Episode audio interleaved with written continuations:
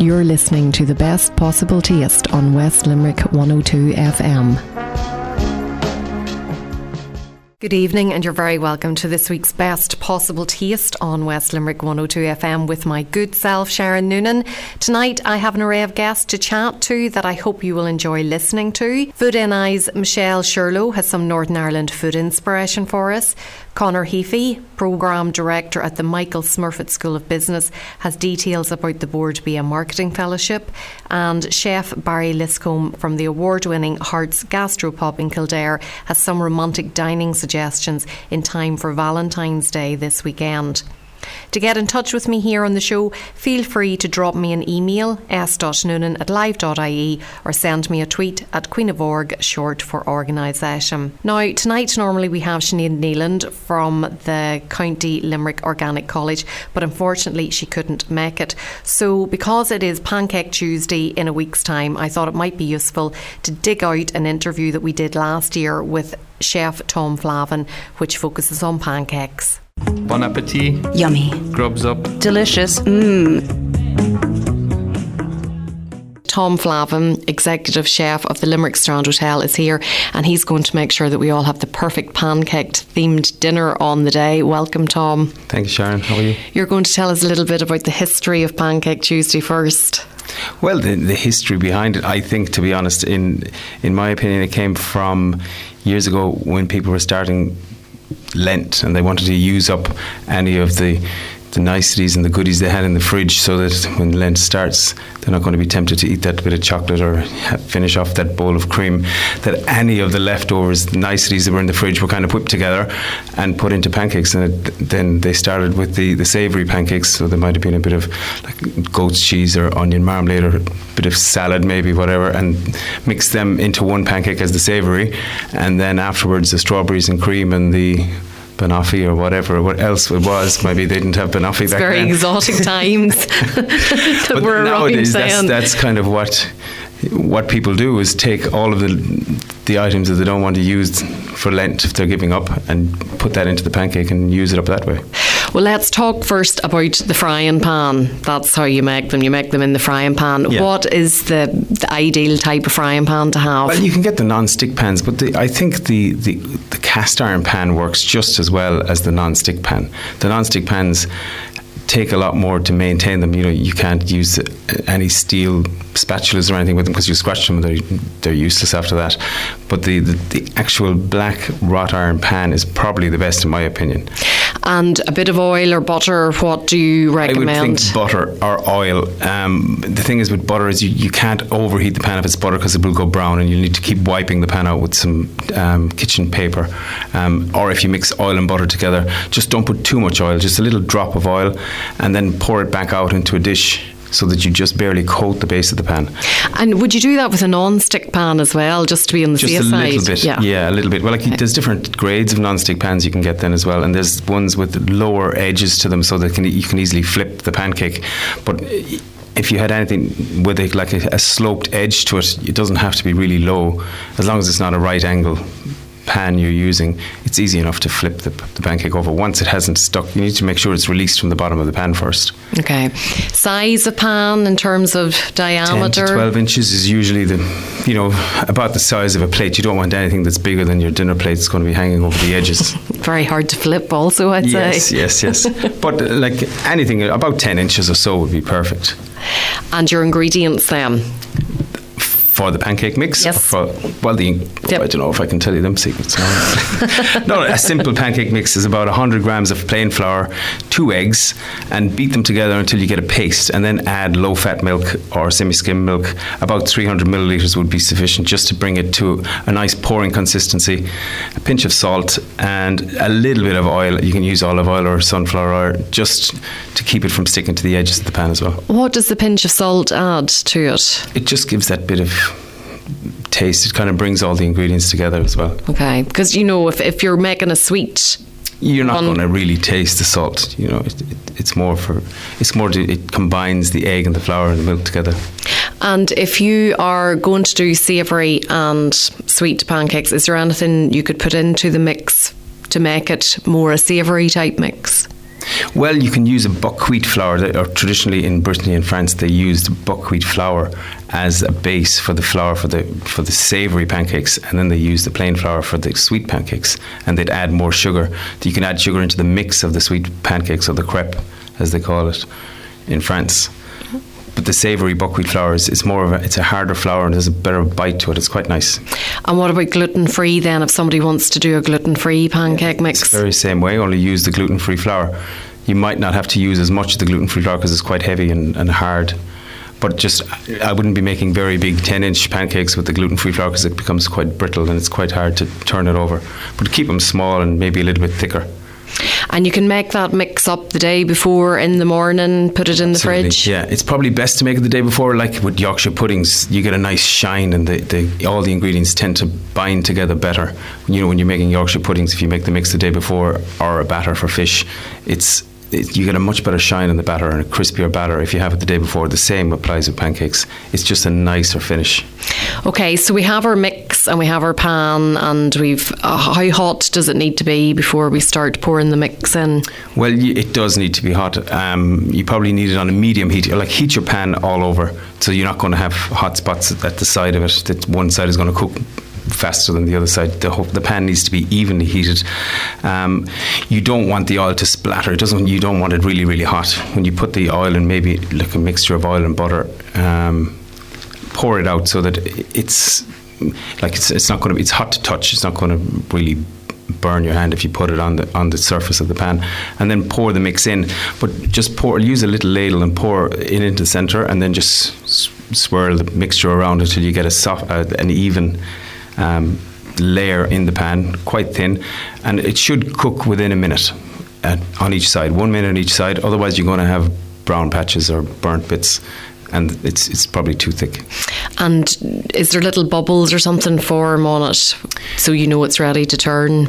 No, once you, you'll see that you see the colour changing, you see the egg and the flour cooking in front of you. You'll see that it, all the, the snow it doesn't move anymore. It's quite solid on top, and then you can flip it over. Just make sure it's loose, and then you can flip it over. You can use a, a palette knife or a spatula if you like, or you can be adventurous and stick it to the ceiling if you like. Any tips for that, Tom, to get it over in one just go? Just make sure it's loose in the pan, and just you know, you'll you'll get it. You'll get it. Not too high because you don't want it on the ceiling. No, or on the floor.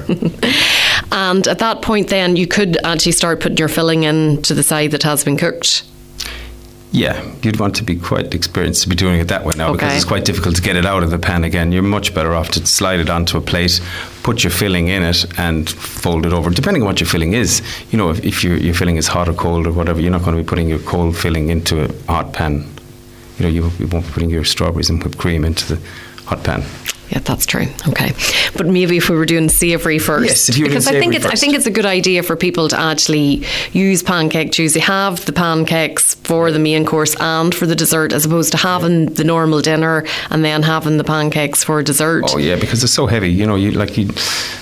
Like there was years ago when we were going to school, see who could you could come in the day, the day after, saying how many did you eat, how many did you eat. Yes, indeed. Yeah. But nowadays we're trying to cut back on the carbs, we're eating less and less. So yeah, um, maybe a, a salad, or you can put, you know, you can put seafood, you can put like the list is endless. You look in your fridge and see what's there, and roasted veg and chicken from Sunday roast. Exactly, because in. as you said at the start of the interview, it, it, it traditionally. It was about using up what using was up the in yeah, the well, pantry. Not as so much the leftovers, but using up the items that you're not going to be eating and for the rest of Lent. Yeah. I'd be a great fan now of the cheese and the black pepper, because in France, obviously, you would, you'd get yeah. the crepe au fromage, and I'd really enjoy that. Fabulous, yeah, yeah. So even maybe a bit of blue cheese would be nice as yeah. well. Yeah, just a little bit of blue cheese, um, some walnuts, some rocket salad. You know, and if you wanted to make the pancakes green, you can put spinach into it and blitz oh, yeah. it all up, which yeah. is quite a, a great way of getting spinach yeah. into kids. And another healthy one I heard today um, was two eggs and two bananas blended. I haven't tried this now, so I hope this works. Two eggs and two bananas, and blend them really, really fine, and pour it into a pancake. Pour it into the pan as you're making a pancake. You need it a little bit thicker than you would a normal pancake. The same thing, one minute each side. And Claire Anne says it's to die for. Okay, great. And then the the sweet options, obviously the cream, the sugar, the lemon, the jam are all very traditional, and you've actually brought in a nice jam one. Is yeah, this jam secret is ingredient jam? That's that is the yeah, yeah that's the, the raspberry jam. Oh. That's my favourite, to be honest. A little sprinkling sugar, but I like to, the granulated sugar, because you have to get them crisp, crusty little chunks of sugar. Um, but I brought in another one there, the banoffee roulade. Yes, tell us about this now. This is one of the new desserts in the in the cafe. It's two of the f- most popular desserts that we've combined it together. It's the banoffee pie and the um, Italian meringue roulade. So we do the chocolate meringue, um, layers of toffee, cream, banana, sliced, rolled into a roulade. It's good. Mm. It's very good, Tom. Very good. And, of course, the Nutella, I'd say, is another very popular one, just spread. Jack and May's favourite. Yeah. Now, I wanted to ask you about crepe Suzette, mm-hmm. because I'd imagine if we're making the pancakes like this, we're not too far away from making a crepe Suzette. What is in it? it well, it's just it's an orange-based sauce, really, and the crepes then are reheated, put back into the sauce. Um, it's orange juice, orange um, segments, some, a little bit of lemon juice and rind, um, caster sugar, and then there's an alcohol, usually Grand Marnier or Cointreau, but you can use brandy if you don't have that at home, um, um, butter, and that's it. And there's a little bit of extra Grand Marnier then to flame it afterwards if you are going to dare.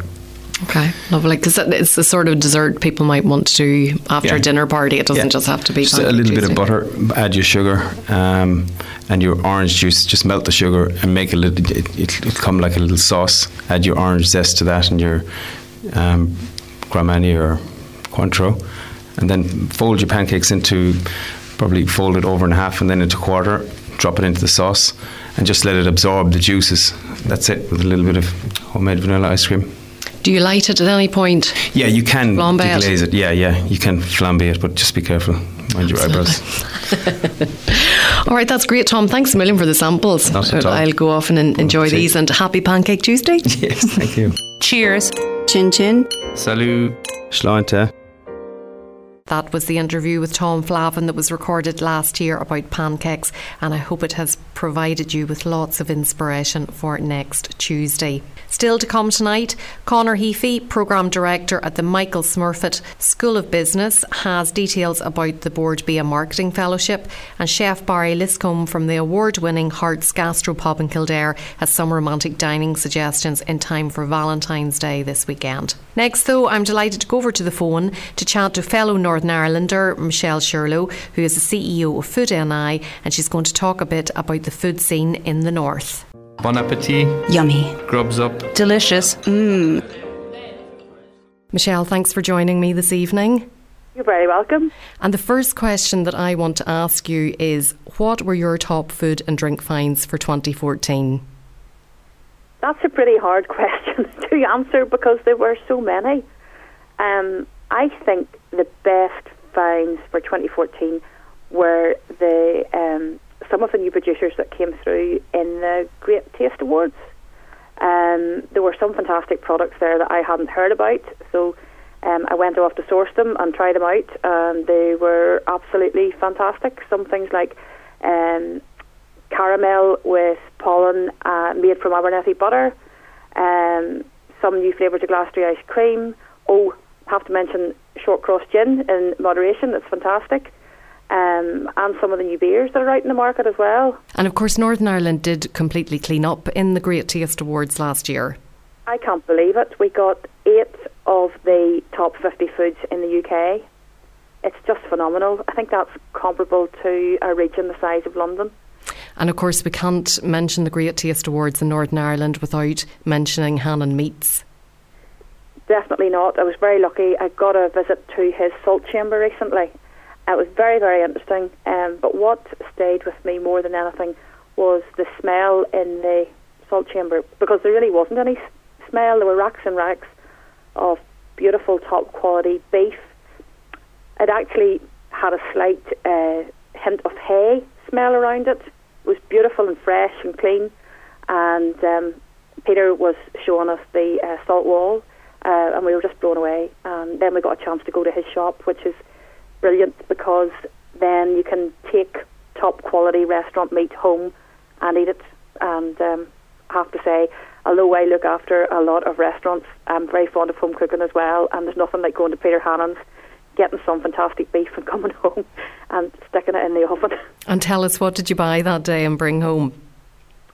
Um, I brought, bought quite a lot home. Spoiled for choice. Yes, I bought quite a lot. The one thing that I tried the first time, which was new, was his uh, bacon ribs, which have a sweet cure on them. And they're just one of those things that you cook them slow in the oven, and you end up with very messy face and hands when you're eating them, but they're absolutely beautiful and, and taste really different. Now, if somebody is coming to Northern Ireland, there are so many great food producers there. What resources are available to give them a guide, to help them plan before their trip, and maybe something that they can refer to whenever they're there to make sure that they don't miss out on anything? Well, Food N I bring out a producer's guide, um, and it lists about one hundred fifty artisan producers.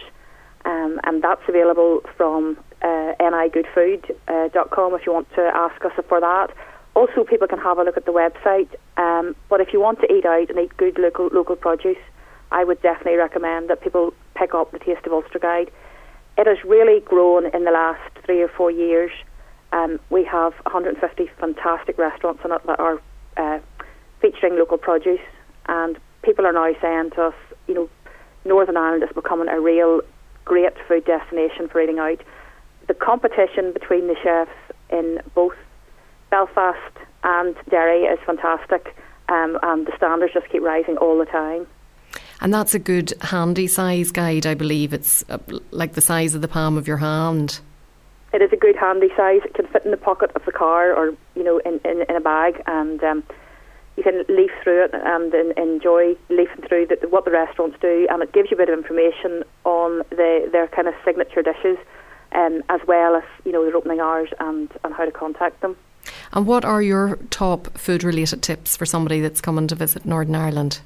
If you're if you're visiting uh, Belfast, uh, I would say that you have to call in and see. Um, you've got to call in to Ox. It's really cutting edge in terms of, of restaurants. Um, a very, very interesting menu, use of lots of different fermented vegetables, and we've had a lot of food journalists coming over to Northern Ireland just to visit it. Still a favourite of mine is James Street South, which has just been beautifully uh, renovated, and there's a very interesting new restaurant has opened up on the Lisburn Road, and if you like beautiful interiors, I'd have to recommend Sapphire. Uh, it's in an old church, but inside it's just so opulent, and they've really gone to town in all of the decor.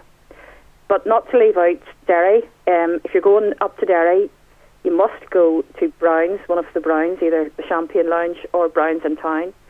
Highly recommend um, the Sooty Olive. Uh, and there's actually loads of great places now in Derry where you can go out and have a great meal. OK, and in terms of food events then, there's a, an event coming up in February that you're going to tell us about. Yes, um, in February we have a focus on food conference, Uh, which is being organised uh, with the Tourist Board and Belfast City Council. And we're absolutely amazed. It's taking place in Saint George's Market. Now, we're still about a month away, or about three weeks away from the conference. Um, we've got one hundred thirty delegates from the industry registered. It's got a number of keynote speakers. Uh, one of the speakers is coming from Sweden and is going to talk about food tourism.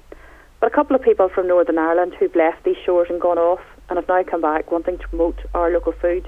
Uh, for example, uh, Joe Warwick, who's a journalist, and James McIntosh, who is from Tandragee but has spent a lot of time on Chinese television and is very passionate about promoting local produce. But it's just fantastic. We've got one hundred thirty chefs and producers coming out to hear what they are going to say about making Northern Ireland a food destination in the future. So Focus on Food is a free event. If you want to find out more information about it, go on to nigoodfood dot com and you can register via the link on that site. It is focused on industry professionals, uh, and I would highly recommend anybody who's got a serious interest in food to think carefully about making the journey to go and see it. Now finally, before you go, Michelle, you have a favourite recipe that uses Northern Ireland produce that you're going to share with us this evening?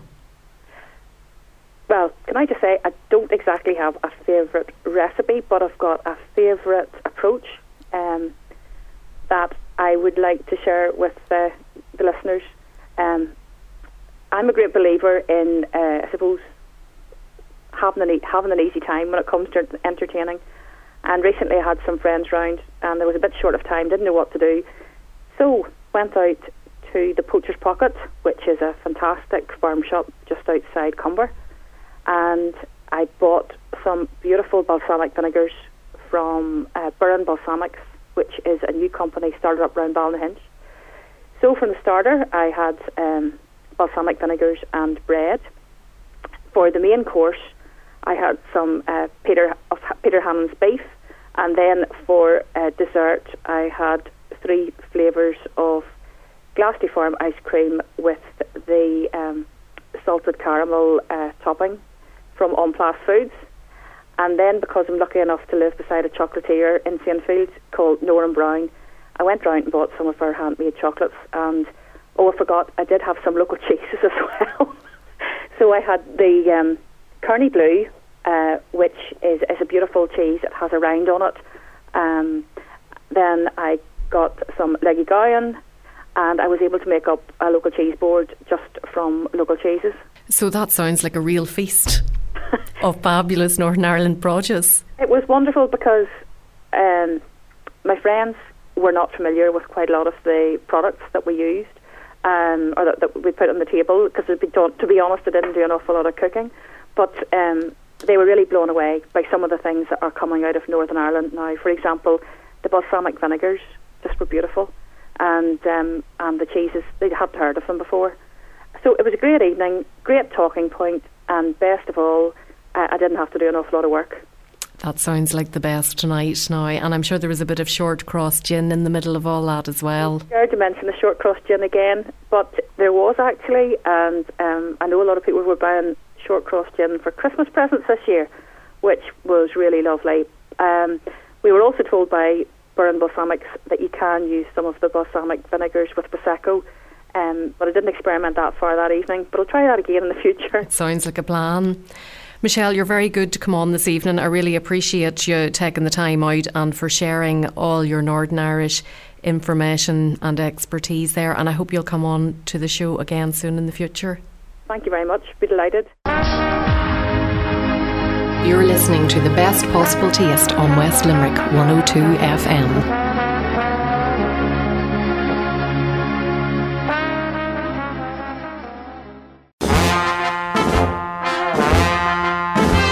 So, what do you like in your pancakes? I'll have some banana and some chocolatey Nutella spread on mine, please. Lemon, sugar and fresh cream. I like the traditional pancake with lemon and sugar. Maybe a bit of ice cream, but lemon and sugar is my favourite. Um, lots of sugar, um, lots of lemon juice and some syrup. Um, chocolate. I like bananas and cream and chocolate and chocolate flake and custard. Banana, chocolate, strawberries. Nutella. Nutella. Sugar? Um, chocolate. What? Gravy.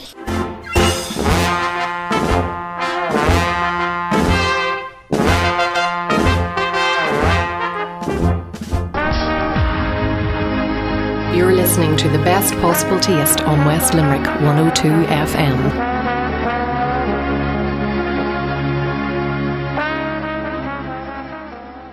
Welcome back to tonight's programme. If you've just joined us, I was talking to Michelle Shirlow, who is the C E O of Food N I, and we were having a lovely chat about all things Northern Irish. Never fear if you missed some of the show, as it will be up on the Best Possible Taste podcast later in the week, along with all of last year's shows.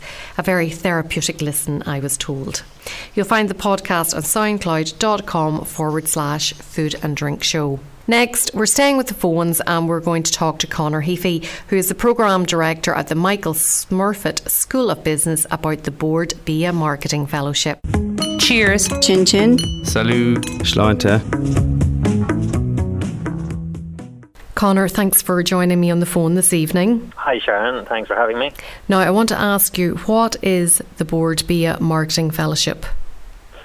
So um, this is a programme um, and it's uh, all about helping on the Irish food industry. It's a highly progressive initiative and, and a real credit to Bord Bia. Uh, I must say uh, there's two key aims of the fellowship. One is to help Irish food and drink companies, small and large, to grow their exports to key international markets. Uh, and two is to develop a pipeline of business talent um, uh, that's available for the Irish food industry, and there's certainly high hopes for at least some of these people becoming the next industry leaders. Now, you said there about growing exports, so presumably the fellowship does involve time outside of Ireland? Yes, correct. So um, the programme involves a certain amount of classroom-based modules Uh, and professional skills training that are delivered in blocks here at the U C Smurfit School.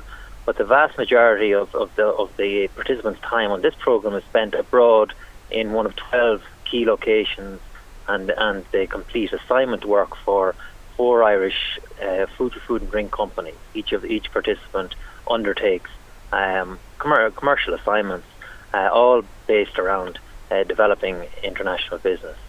And uh, some of the work involves investigation and market research in order to properly understand the local market. Uh, and then it's primarily about trying to win contracts with the likes of the retail chain, chains and manufacturing customers abroad. And the impact, we, we, there was a, a recent study done, and it showed that one cohort of our participants had uh, contributed additional sales for client companies, Irish food food drink companies, in the region of thirty million over a over a three million uh, over a three-year period. So it's having quite a positive impact uh, immediately in the short term in terms of sales, and then there's a longer uh, in positive impact in terms of talent that's available to the food industry. So there's huge benefits here to the individual from a personal development, career development perspective, as well as obviously the company and sales, and that all in turn is great for the Irish economy. Yeah, there's a very strong focus on professional development of our participants. So, um, and career prospects are excellent from the programme. To date, we've had uh, around one hundred fifty participants through the process, the vast majority of, of whom are, are now working in in Irish food sector and very good jobs and, and making a real impact. So let's talk about the type of people that you want to apply for this. There's thirty places in total. What is the criteria in terms of personal attributes, experience and qualifications?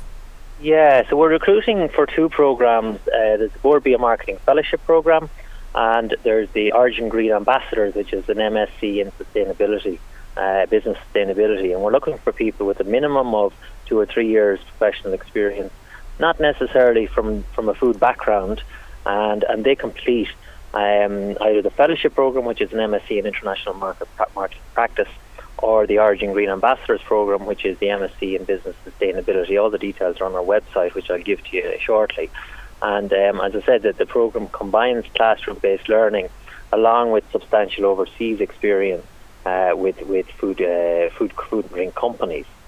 Uh, and I should say that tuition fees are paid, uh, and even participants are given a bursary uh, to live off uh, during their time on the programme. So the scholarship, both programmes are scholarship programmes, and a fantastic opportunity to um, fast-track uh, people's careers within the, the Irish food industry, which is uh, which is doing fantastically well in recent, in recent times.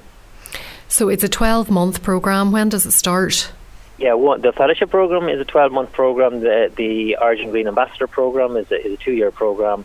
Um, the uh, it's the, the fellowship kicks off in June, this coming June. Um, applications for both programs are uh, the deadline is the fifth of March, and submitting your application is quite straightforward. Uh, all the details are on smurfitt schools dot i e slash Bord Bia. Well, it certainly sounds like a wonderful opportunity. If only I was twenty years younger and child-free and husband-free. Yeah, it's yeah. definitely something that I would love to undertake. And I'm sure competition is fierce for it when there's only thirty places. Ah, it is, yeah. But I, mean, I wouldn't like that to turn anybody off applying. I mean, we're looking for people who are independent and resourceful uh, and, above all, committed to a career in the Irish food industry and, and I guess, willing to to move abroad for uh, for a, at least a, a period of time, um, a minimum of a year, I guess. Uh, we're particularly interested, I might add as well, in people who have fluency in um, the likes of German, French, Polish, Russian, Chinese, um, and uh, but that's not an, an absolute requirement. We are looking, uh, we do have English-speaking locations such as New York, London, um, Dubai. English does the job fine for Stockholm and Amsterdam as well in those locations. So um, we're looking for people to apply, um, uh, and um, we'd encourage people to apply. It's a fantastic opportunity, and uh, you never know. It is competitive, but um, um, often it's often the case that people don't think they'll, they'll get on, and, and in fact they do. So I'd encourage people to apply at least, and it's quite straightforward. And the companies that take part then, are they the big names, the big names in Irish food and drink companies that everybody knows? Yeah, well, it, it includes the, the, the big players such as Perry Group, Glanbia, Glanbia, Irish Dairy Board, and across the board, but it also includes medium and small companies too. And we try to give participants a, a broad range of uh, experience working for small, medium and large companies across the various sectors within the food industry. Okay. So presumably then at the end of it, hopefully there is, if, if you've done a good job, there's no reason why there shouldn't be a job there for you. Yeah, um, I mean, uh, many of the participants uh, are hired by their client companies um, uh, from the programme, um, and others go and work for other Irish food companies. Uh, but the vast majority, uh, anybody who wants to, who, who goes through the programme, Um, has a fantastic opportunity to stay on, and they all do in fact stay on um, in in good good food jobs.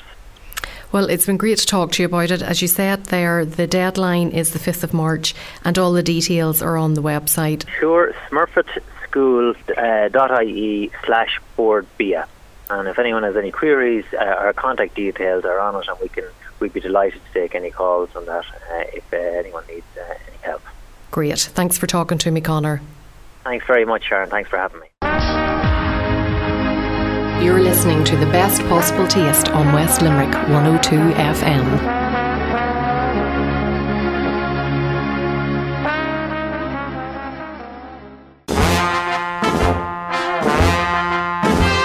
So, what do you like in your pancakes? I'll have some banana and some chocolatey Nutella spread on mine, please. Lemon, sugar and fresh cream. I like the traditional pancake with lemon and sugar. Maybe a bit of ice cream, but lemon and sugar is my favourite. Um, lots of sugar, um, lots of lemon juice and some syrup. Um, chocolate. I like bananas and cream and chocolate and chocolate flake and custard. Banana, chocolate, strawberries, Nutella, Nutella, sugar, um, chocolate, what? Gravy.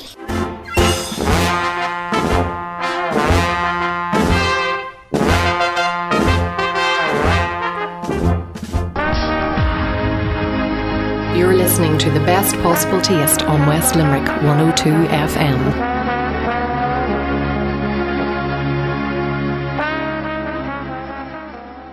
Welcome back to The Best Possible Taste. I'm Sharon Noonan, and just before the break, Programme Director at the Michael Smurfit Graduate School of Business, Connor Heafy, was talking about the Bord Bia Marketing Fellowship that is currently open to applicants. Sounds like a really wonderful opportunity, so best of luck if you decide to apply. We're going to turn our attention to romantic dining now, and uh, we're going to get some recipe ideas thanks to chef Barry Liscombe from the award-winning Hearts Gastropub in Kildare. Barry joins me from Kildare on the phone. Bon appetit. Yummy. Grubs up. Delicious. Mmm. Barry, good to have you on the show this evening. Thank you very much for having me. And you have two lovely dishes that you're going to share all the recipe details with, um, or all the recipe details of, I should say, with the listeners. Tell us what they are. I do indeed. Well, first off, um, just to start you off, I'm going to be doing a Clare Island organic salmon um, grilled with chorizo, fennel and a white wine butter sauce. And then to follow on from that, I'll be doing, which the ladies are going to love, is a white chocolate on Malteser mousse. Uh, we can't keep this in the restaurant. It flies out, and it's two or three ingredients, and it's five minutes and it's done. So. Now the, the only problem with this, Barry, is that you're not in the studio here sharing samples of these dishes with me. I know, yeah. If only I could send them down the line. I know, yeah, it would be great. Yeah. So you've chosen these dishes because they're both fairly straightforward and anybody can make them at home. Exactly, exactly. I chose I chose a fish, basically, you know, being Valentine's. Uh, fish is a, it's a, it's a delicate thing, you know. It's a, it, I think if, if if the guys are going to be cooking at home, they want to show their sensitive side, so leave the steaks and, uh, you know, the, the red meat aside and show that they can cook more delicate things. And salmon being salmon, it's it's more robust than a fish, so it's it lends itself better to um, you know to, to not going wrong. But it, it's a bit more lenient than other fish. It's less temperamental, so there's less to go wrong with it. Um, and then obviously chorizo, it's fiery. It's um, you know to, to give you that it's red, it's passionate, just to give that kind of a, a flair to your Valentine's meal. Very unusual to put salmon and chorizo together, I would have thought. Yeah, um, well, we've been doing it for quite a while, and it's it's kind of a thing now where I think you're finding a lot of places saying, right, you have your meat and you have your fish, but why not mix them up? I mean, you'll see pork belly with scallops a lot now. You're surfing turf, your meat and your beef and your prawns. So we just thought, why not chorizo? And you know, we we put chorizo a lot with fish. We'd put it with hake or with um, stone bass or with monkfish. It, it goes fabulously well, especially with the salmon. I find it it's it's a great. Um, It's a great accompaniment for us. And whenever the, the shopper is going to buy the ingredients, what advice would you give them in terms of choosing salmon? Well, basically what I would say would be always go for organic. Um, your Clare Island organic salmon would be the top one. It's one we always use. Um, there's no comparison um, as far as flavour and yield as well. You get you get much more yield out of fish. Um, it may cost you that couple of pence more, but you know, for these special occasions, it's, it's definitely worth just going that little extra step. And is it, is it, can it be found in the supermarkets, or do you really need to go to the fishmonger for it? It's, it'd be, it would be more of a fishmonger thing, yeah, I'd say. You'll find them in any local fishmonger around. Um, you'll find them also in a couple of specialty shops, but I, I'm sure a few, a few of the supermarkets would stock it. But I would certainly say um, to support the fishmonger as well. It would be, you know, I would definitely take out. And is it salmon fillets or salmon steaks? Uh, salmon fillets, yeah. Now, you can get your your fishmonger to do them up for you, or you can try it yourself. I would recommend getting your fishmonger to do it for you. Uh, just he'll fill them up for you in a nice, say, about five, six ounce portions, which is perfect for uh, one person. And I, do, I would recommend your fishmonger do that. Okay, so that's the main part of the dish that you have yeah. to buy. What other ingredients then, as well, well as the chorizo? Right, with the chorizo, we're going to we're going to need fennel seeds. We're going to need some um, uh, real butter, some uh, Kerrygold butter, and also a nice good white wine. Um, a couple of stems of nice purple broccoli and a nice few leaves of fennel. And basically, what you're going to do is you're just going to grill your salmon um, underneath your uh, grill, just about one eighty for about ten minutes. About five minutes on each side, depending on the thickness, obviously. Um, and then just literally before it's it's about two or three minutes before it's finished, you're gonna you're gonna put the chorizo in there, the fennel, uh, the broccoli, and the fennel seeds with a bit of the butter, and you're gonna let that cook out. The vegetables will cook in the juices of the salmon with the chorizo and with the butter. And then when that's finished, you take the salmon out of the dish, you transfer the ingredients into a pot, um, add your white wine. Reduce it down a little bit, and then you've got yourself your lovely sauce to go with your salmon. So you're basically you've got a, your grill plate, one pot, and then that's it. There's no real other. Um, there, there's no more pots or pans to be thrown around your kitchen. There's nothing worse, I think, than when you're cooking at home, especially if you're cooking for your for your better half, to have three or four pans going at the one time. More to burn, you know yourself. And I think especially whenever it's maybe the the, the half that doesn't do most of the cooking, they do tend to make more of a mess. Yeah. Um, well, what I'd say is, I, I find that kind of, I don't know, maybe it's me touching my feminine side, I'd find the, the, the mess as well, the effort is the romantic part. I okay, okay. You know, it's, it's, maybe, maybe it's just me being an old romantic, but I, the, the more effort that's gone into it, regardless of how the meal turns out, I think, you know, shows how much you're, you're trying as well, although no one wants to eat burnt food, of course, but Um, definitely I've kept it down to just two, just one or two simple techniques. You're just going to grill the fish and then you're just going to cook in one pan and that's it. When you grill the fish then, if you have skin on it, skin side first or not, or does it not matter? No, well, what I would do is, is a little technique I find, if you love your crispy skin, if, if you don't like skin, just take it off and then just grill it without. But if you like crispy skin, I think it really adds to the dish. You're going to put it skin side down first on the hot on the hot side of the tray you're using. And what will happen then is it'll start to kind of crisp on the on the on that side, and then you're going to turn it over and then it'll crisp up. But if you put it skin side up first, it'll tend to bubble and then you'll get little uh, the, the bubbles start to burn and you won't get an even crisp skin. Where if you turn it skin side down first for the first five minutes and then turn it, you'll get a nice even crispy skin. So can I do this in like a casserole dish and put it under the grill? You can indeed, yeah. Okay. There's no reason why you can't, yeah.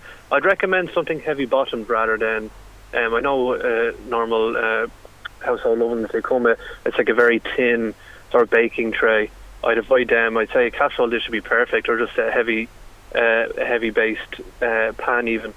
So, and it has to be a non-stick one then if you want the skin, you don't want the skin yeah. to stick to it. Yeah, there's a technique now, we do in a restaurant, we don't use non-stick pans for fish. There's a technique to get this, to have the fish not stick, but for at home you'd be best off. And if you don't have a non-stick pan, sure, you, you, you get one very you get one very easily down in your local supermarket for ten euro even. And just you just want something small, nothing too major, but just to alleviate any uh, room for error, I would definitely recommend a non-stick. And do you season the fish beforehand with a bit of salt and pepper? We do indeed, yes. I would salt. Now, this is a little thing just for myself. I wouldn't season salt, or sorry, season salmon or any fish with pepper. Um, it's, it can be a bit harsh, and especially since I'll be adding chorizo with this, I give it that spicy kick. I'd leave out the pepper and just a little bit of salt, and just literally before you're about to put it on the pan, not before, because um, what the salt will do is it'll, it'll extract all the moisture from the fish. So just literally just before, a sprinkling of sea salt. And the chorizo then, are you cutting it into discs at an yeah. angle? Yeah, cut them at a disc. It's, it's all aesthetic, so you can cut them at an angle, you can cut them... What I would recommend, though, is don't cut them too thick. Chorizo can be quite tough, as any kind of charcuterie can be, so nice and thin, say about, um, say the thickness of a, of a ruler, basically, about a millimetre or two thick. And you can cut them at an angle if you want to get a nice shape. You can kind of stand them up on the salmon, or just as nice rounds like a pepperoni. And that's it, yeah. And they literally they, it cooks so quick. Two minutes before the fish is done. Do you take the skin off the chorizo or just leave it on? Oh, leave it on, leave it on. Yeah, it's a very it's a very mild skin. It doesn't really um, once it's cooked, it's barely noticeable. It's like a skin on a sausage. Okay, so we put the fish in, and then towards the end, we're adding in the the fennel seeds and the chorizo and all of that. And then whenever exactly. the fish is cooked, we're putting all those bits and pieces into the. Into the pan, and yeah, and then once once they come to the boil, then add in add in your white wine, and then just bef- just it would only, the vegetables are pretty much cooked, so you just want to bring it to a, bring it to a boil. Add your wine, reduce for five minutes, and then add in about a table about a teaspoon of uh, butter, and then just whisk that in very quick with a fork, and that'll emulsify into the white wine and the juice of chorizo, and you'll get a beautiful. I'll even send a put, put a picture of this dish up, so people can get an idea of the, what I'm talking about. You get a lovely, rich, red, kind of fiery, buttery uh, sauce. And you can serve that then with a few baby boiled potatoes or a yeah. green salad or whatever takes your fancy. I would I would recommend, yeah, whatever you fancy yourself. Even haricot beans would be lovely with it, or chickpeas even are very nice if you want to go that a little bit different. Uh, baby potatoes, um, a nice green salad. Um, I'd recommend, just being Valentine's Day, I wouldn't go too much of the starches. I'd keep it, especially if you're doing maybe a chocolate dessert, all the um, you know, all the better halves love their bit of chocolate, you know, so that can be quite heavy. So I'd kind of I'd keep, steer away from the starches for the main course. Well, let's talk about that chocolate dessert now, because it does yeah. sound divine. White chocolate and Malteser mousse. Yeah, it's a, it's an absolute winner winner. Um, I came across this when I was training from from a chef, and uh, blown away by simplicity basically. And we had it on in the restaurant, and I t- we we couldn't keep it in. It just absolutely flies out the door. Um, it's basically what you're going to need is, for two people, two hundred grams of white chocolate, a simple bar of cooking chocolate, um, two hundred millilitres of fresh cream, um, two egg whites, and a packet of Maltesers. And that's it. There's your ingredients.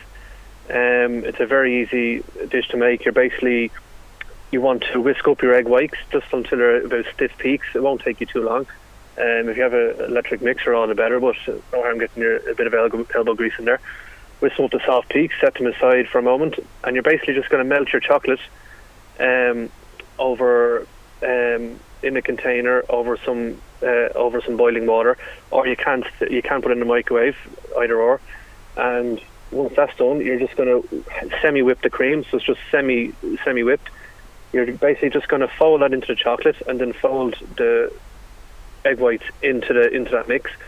Bash up a few Maltesers, mix them in, and then just sit them in some nice martini glasses or some nice um, wine glasses, and there's your dessert. And that's it.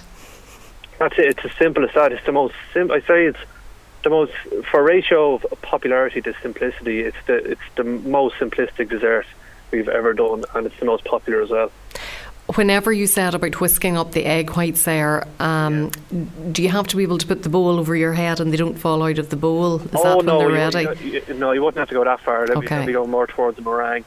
So you, all you want is a couple, say like um, bath, bathtub bubbles, almost to that kind of, you want the still to be able to pick it up and kind of wobble it. Okay. All, all the egg whites are going to do, you don't even need them, but the egg whites are going to make it lighter. It's going to give it the lightness.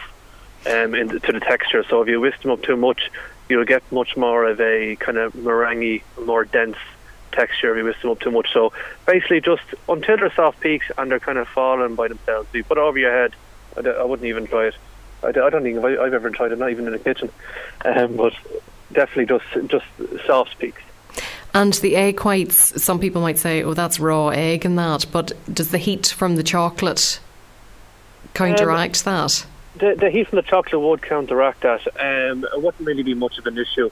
Um, it would be more the, the yolks would be, you know, the, the more of the dangerous part. Okay. Prote- the proteins in the egg whites would be fine. If you are, if you're not sure, what you can do is, if you want to, this it's called an Italian meringue, whereby you boil up some sugar and a little bit of water, and then while it's still at boiling point, you you whisk that very quickly into your egg whites, and that'll cook your egg whites, but not render them like a fried egg.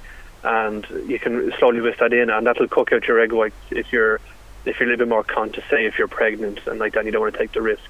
That's okay. Something you could do. I can put that on the website as well. Perfect. And which you're going to put it up on the Facebook page, which yes. is... I have uh, the, the Hearts uh, Bar and Grill Facebook page, um, just literally off facebook dot com forward slash Hearts Bar and Grill.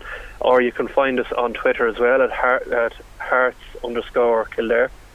Or you can find my own Twitter, which is uh, Barry at Hearts.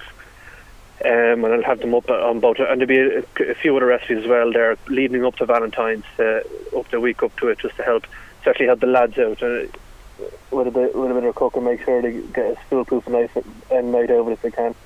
Brilliant. Barry, two fantastic recipes. Good luck to anybody out much. there that's going to, to give them a lash. And uh, happy Valentine's Day. Happy Valentine's Day to you too, and I hope you're, you're treated to a wonderful night. Cheers. Chin chin. Salut. Schleinte. Great to chat to Barry there. And if you're opting to head out this Saturday as opposed to a cosy night in, have a great one. Time for some event info now. Yvonne Carty, aka Hey Pesto in Tullamore, County Offaly, has a fabulous fish night today week. That's the seventeenth of February. Check out Yvonne's website hey pesto dot I E for details. In County Kerry at Mark Doe's Cookery School, Just Cooking. Tomorrow night it's Come Dine With Me, and coming up on the schedule there in Fieries, I noticed a curry night and a slow cook one pot wonder demo, so visit just cooking dot I E for info. In Limerick and Waterford, Hook and Ladder have a range of courses coming up, some of which are focusing on kids baking and bread making. Everything you need to know can be found on hook and ladder dot I E. Paul Flynn's Cookery School at the Tannery in Dungarvan, County Waterford, has some interesting courses coming up, including a cocktails and tapas evening, which I very much like the sound of, but I think it could be sold out, so it's worth checking out the Tannery's website, w w w dot tannery dot I E, for info on upcoming courses if you don't want to miss out. If you have an event coming up, it might be a cookery demo, a product launch, or even a fundraiser, be sure to send me details to s dot noonan at live dot I E, and I'll be only too delighted to give them a shout out here on the diary on Best Possible Taste. Bon appetit. Yummy. Grubs up. Delicious. Mmm. that brings us to the end of tonight's show. Thanks so much for your company and to all of tonight's guests, Michelle Shirlow, Connor Heafy, Tom Flavin and Barry Liscombe. Remember the podcast at soundcloud.com forward slash food and drink show if you missed any of the show tonight. Next week, Ron Forrestal is set to return with his wine slot, so perhaps I should conclude tonight with Sláinte, but I won't. Bon appétit! Do you want to get in touch with the best possible taste? Do you want to come on, share a recipe, review a cookery book, or just have a general chat about what you like to eat and drink? All you have to do is get in touch with me, Sharon Noonan, by sending an email to s dot noonan at live dot i e or send me a tweet at Queen of Org. Bon appétit!